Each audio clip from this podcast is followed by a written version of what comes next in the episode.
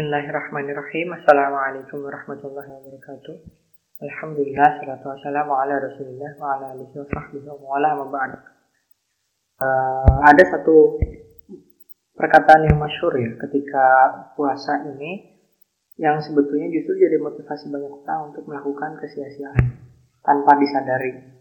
Walaupun sebenarnya hakikatnya kaul ini, perkataan ini adalah sesuatu yang baik dan tentu saja tidak akan membawa kita kepada kesia-siaan, tapi justru dipahami oleh orang di masa sekarang sebagai motivasi untuk melakukan kesia-siaan. Apa itu? Itu adalah salah satu kaul yang bunyinya naumu sha'imun ibadah,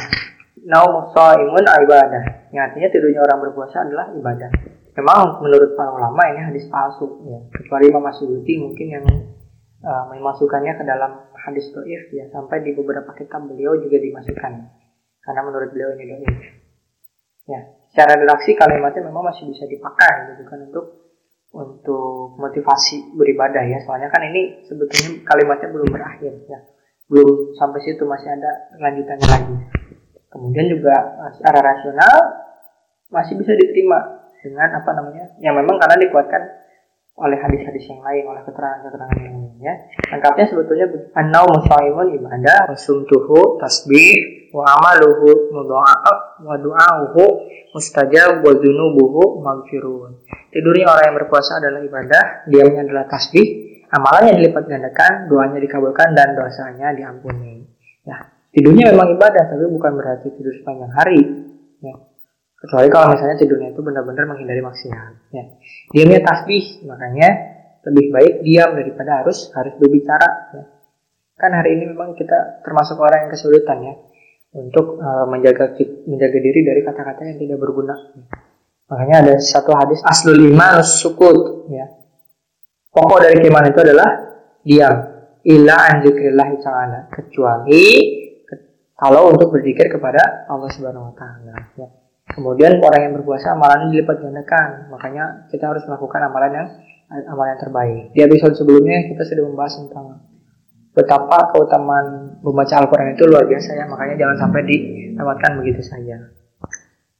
Apalagi kalau misalnya melanggar puasa sampai dilipat gandakan gitu ya. Kemudian doanya dikabulkan, orang-orang yang berpuasa itu doanya dikabulkan, makanya jangan sampai lengah dari berdoa, karena doa kita ternyata dikabulkan gitu ya.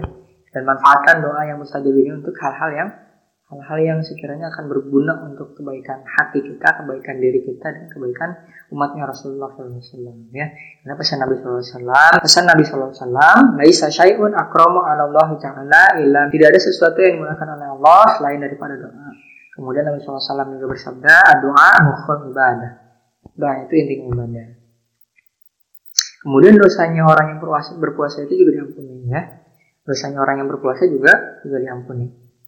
Makanya banyak-banyak beristighfar, banyak-banyak minta ampun kepada Allah Subhanahu wa taala sekaligus ya. Jadi peluang kita untuk diampuni itu sangat besar sekali ya. Walaupun Allah Subhanahu wa taala kan memang rahmatnya lebih luas ya, daripada murkanya. Tapi dengan kita beristighfar ketika puasa, udah mah puasa kita itu menggugurkan dosa, kemudian ditambah istighfar juga menggugurkan dosa, ketika berhadapan dengan Allah Subhanahu wa taala benar-benar mengedepankan kelemahan diri kita sebagai manusia ya. Baik, jangan lupa ditutup dengan Alhamdulillah, istighfar, astagfirullahaladzim, dan takbiratul majlis ya. Subhanakallahumma wa bihamdika, asyhadu an la ilaha illa anta, astaghfiruka wa atubu ilaik. Demikian yang bisa disampaikan dari majelis kontemplatif. Kekurangan dari kami, kelebihan dari Allah Subhanahu wa taala, karena hakikatnya ilmu itu milik Allah Subhanahu wa taala. Assalamualaikum warahmatullahi wabarakatuh.